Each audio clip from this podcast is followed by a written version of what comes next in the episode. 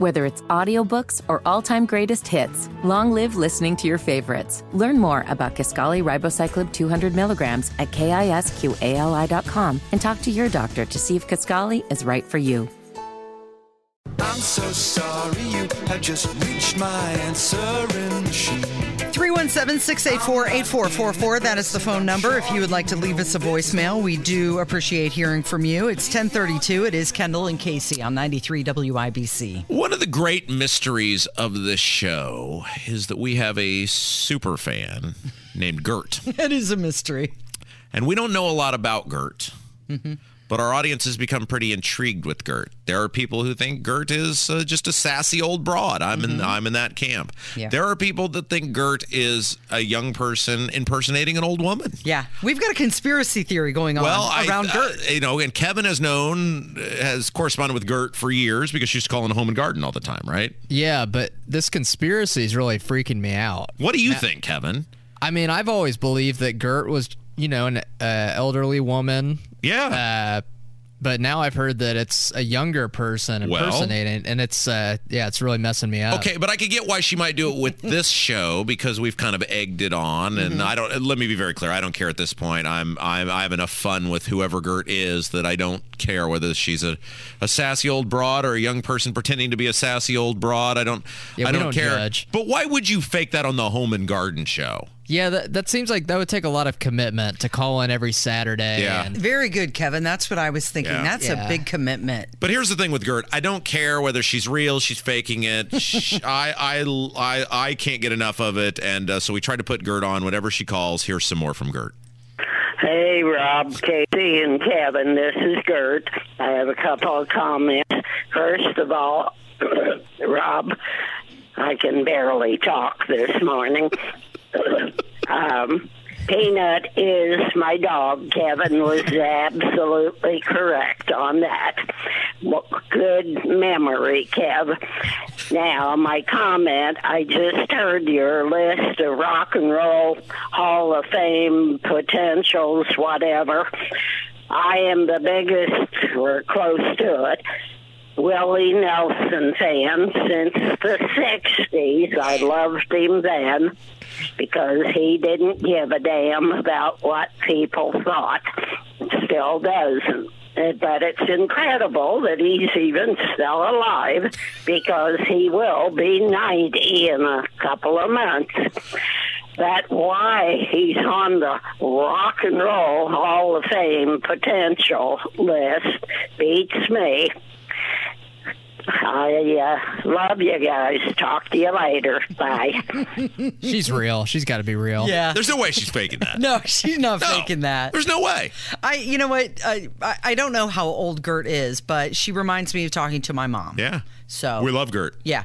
All right. Uh, as we Do talk, we, do, we, do we want to address the Willie Nelson thing at all? What about Willie Nelson? Well, I mean, that's why she was calling. Well, to give her opinion about him. You being- love Willie Nelson. I do. I do. that's I- fine. I, like that redheaded stranger. I like his music. He's, you you're, know. you're entitled to you know what and i know you had a i don't know intimate moment wouldn't be the right word but you had a moment with willie nelson Mm-hmm. and uh, unlike kevin we're not going to blurt that out loud uh, what that might moment might have been because this is a family program and Yeah. we promote good habits on this show Well, I've been thinking about this because we've been going back and forth about the Rock and Roll Hall of Yeah, Fame. right willie, willie nelson not rock and roll Right, Willie Nelson, not rock and roll. Last year it was Dolly Parton, Sure. right? So should they change their name to the Contemporary Music Hall of Fame? Because Hammer yesterday said maybe it should just be the Music Hall of Fame. Well, then you're going to get into well, does Beethoven Right. and Bach? I mean, how Sure. far back do you go? or here's an idea casey Yeah, just keep it to rock and roll. just keep it to rock and roll right i don't know that's just a novel concept I, I Okay. know that's going to blow Well, some well, technically, They're not doing that though, so if we're just gonna keep it rock and roll, I mean, really, rock and roll is you know a genre in the '50s, Mm-hmm. and that's been uh, The 50s? transformed.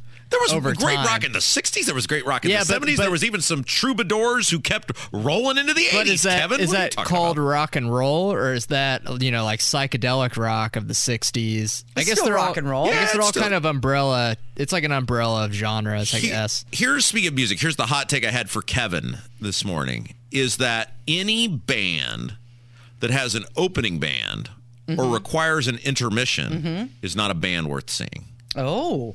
And I had this because this the Springsteen tour kicked off last night, and he went two two hours and forty five minutes, which is a little short for him. But he is seventy three now, and I'm guessing maybe he was just practicing, and he'll be up over three hours the pretty first soon. night. Uh, but uh, if you need an intermission, that's like cheating, right? That's like you're you're stretching it out. Oh, he played for, or they played for two and a half hours, or they uh, they played for two. No, because the intermission is usually, usually like thirty minutes. That doesn't actually count. And if you're in such poor shape that you can't make it through without taking a break, I'm not parting. I don't really want to part with my money to see you. Well, what if it's a costume change intermission?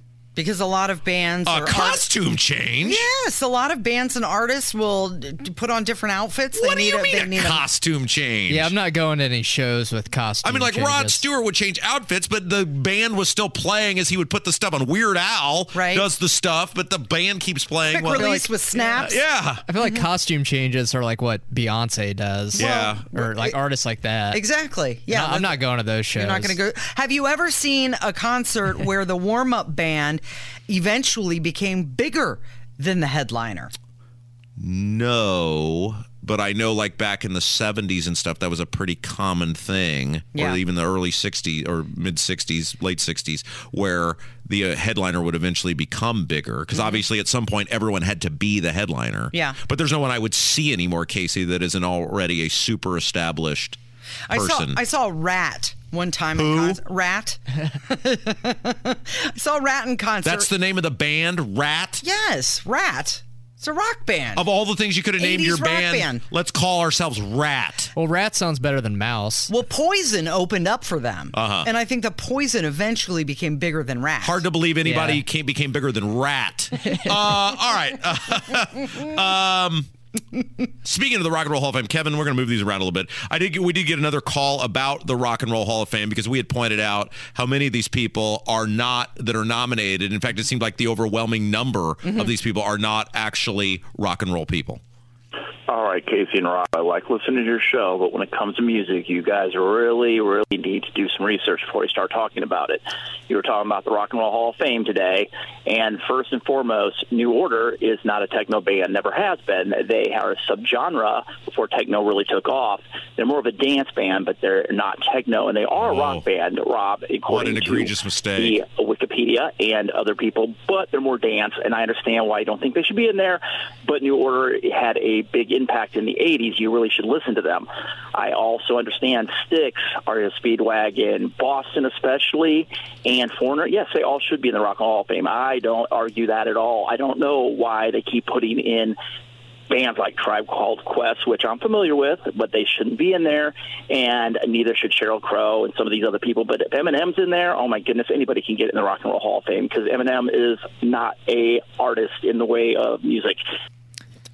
Okay. Yeah, I think that's fair. That uh, throwing the uh, rappers in there is kind of a reach. But yeah, I think with New Order and uh, Joy Division, um, I think they kind of had their roots in rock. Blue, okay, okay. Like, new, I could be new- wrong, I could but- name one blue Blue Order song. Blue Blue Or- Order, Blue Monday, Blue Monday. You're right. Mm-hmm. Which the presidents of the United States of America, or whatever, covered that too, and I think Mm-hmm. had a moderate hit with that. Anything else? About the Rock and Roll Hall no, of Fame? no, about New Order. No. That's our Hall of Fame standard. The the average person cannot name more than one of their songs. There's some big uh, New Order fans out there. I mean, I'm like not the guy just. that- There's also big fans of that group you went to see the other night, in which you were handing out stickers to men in the bathroom. I, I think New Order had a big following overseas. I think on a world stage. New Order is one of those bands where I know the songs and oh yeah, that's New Order, but I can't name the titles of yeah. the songs. So yeah, I think that's a fair description. Yeah. Uh, we got a call. Of course, we talked with the Tony Kinnett earlier in the uh, program about his run-in with the angry red-shirted teachers, and then, of course, yesterday we had uh, our buddy Ben Orr on, who's on the Hamilton Southeastern School Board, and he was laying out to us how political the school board elections already are, and how political the teachers' unions are, and how radical left the teachers' unions are. So this idea of oh, th- there shouldn't be politics in the school board elections. Uh, somebody called about the uh, the teachers' unions. Kendall and Casey, listening to Ben Orr here on the radio, he is 100% right. I would love to find out how many teachers in Indiana are actually in the teachers union. We keep calling about talking about how big bad the red shirts are. Keep marching in there. But I think you're going to find out that there's probably about the same 50 to 100 that walk down there and scream and holler and throw their fists in the air. Where I'm from, in the Indiana, from a small school with only about 80 to 90 teachers, there are four in the union. The school to the east of us that has 90 teachers has one. So I don't know how big and bad these folks are, but they need we need to look in and see how uh, what the percentage is. Well, and this is what we talked about. When you show up, the Republic look, the Republicans that run the state are brutally weak people. They have zero backbone. They only care about getting reelected.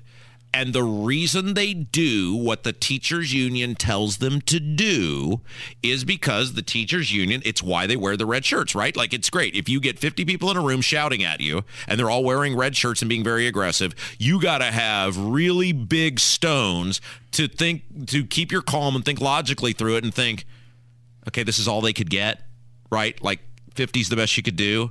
But the perception is, oh my gosh, there's all these people. And that's why when we don't show up, we being conservatives, when we don't show up, we get defeated. And so you have to start showing up. And whether it's showing up to the state house or writing or calling or whatever, you got to do your part. Voting is not enough because these Republicans are weak people. Senate Bill 188 is what you're talking about. You want to uh, let your legislator know if you are concerned about the, uh, you know, the narrative that's going on in schools and school boards. You want to go yes with that. Yeah. All right. Uh, one more. We got a, another call. This uh, continues to be an ongoing theme. Call about property taxes. You were talking about uh, property taxes, and then you read the list of what they considered when they raised the property tax.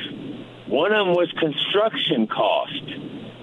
Now, what does construction cost have to do with somebody who house is already built and they live in it? That's unbelievable that they even said that was on the list. I don't know. Anyway, love the show. Keep up the good work. So we're, we're going to have Rainwater on next hour because I think he, of all the people who have run for public office, has had the best of all the property tax plans. It's a viable plan. It would actually work. Mm-hmm. Um, and, and he's very familiar with, with property taxes. Think about that, Casey. Mm-hmm. Somebody built a new home mm-hmm. near you, but I'm not building a home. No, but someone built. They are looking for ways to screw you, right? And I'm not necessarily blaming the assessors because, as I told you by uh, somebody who I know the other day, had that long conversation with the assessor's office, and they just straight up admitted to him, "Yeah, you're getting screwed, and this is a terrible system." Yeah. but it's the system we are obligated to act by. You know who sets the system? They're obligated to act by. The Republicans down the street from us, they know what the system is. The system is designed to screw you. The system is designed to find any way possible to suck as much of your money out of your wallet as possible and give it to Holcomb and the Republicans so they can spend a billion dollars. Well, in this case, it goes to local governments so they can appease local governments so that the Republicans can appease the school corporations, the angry red shirted teachers, the other agents of local government who don't want to ever be challenged or get their fiscal house in order. I don't understand why the property tax it's uh, it's like on a sliding scale. You buy the house one time, Yeah. you pay the tax one time, Yeah. or it's set. Isn't that the way it should be? Well, of course. Why is it changing Beca- from year to year? Because they want to make it so that they can take the money whenever they want. It's why when they ra- when they enacted the tax caps, that was a joke. It's not an actual cap when some it oftentimes unelected person can arbitrarily just go out to your house and go, "Yeah, your taxes just went up by three hundred dollars." yeah, your neighbor sold their house, so you got to pay more now. And the Republicans make all the rules, and they don't care at all. All right, Hammers next. It's Kendall and Casey on 93 WIBC.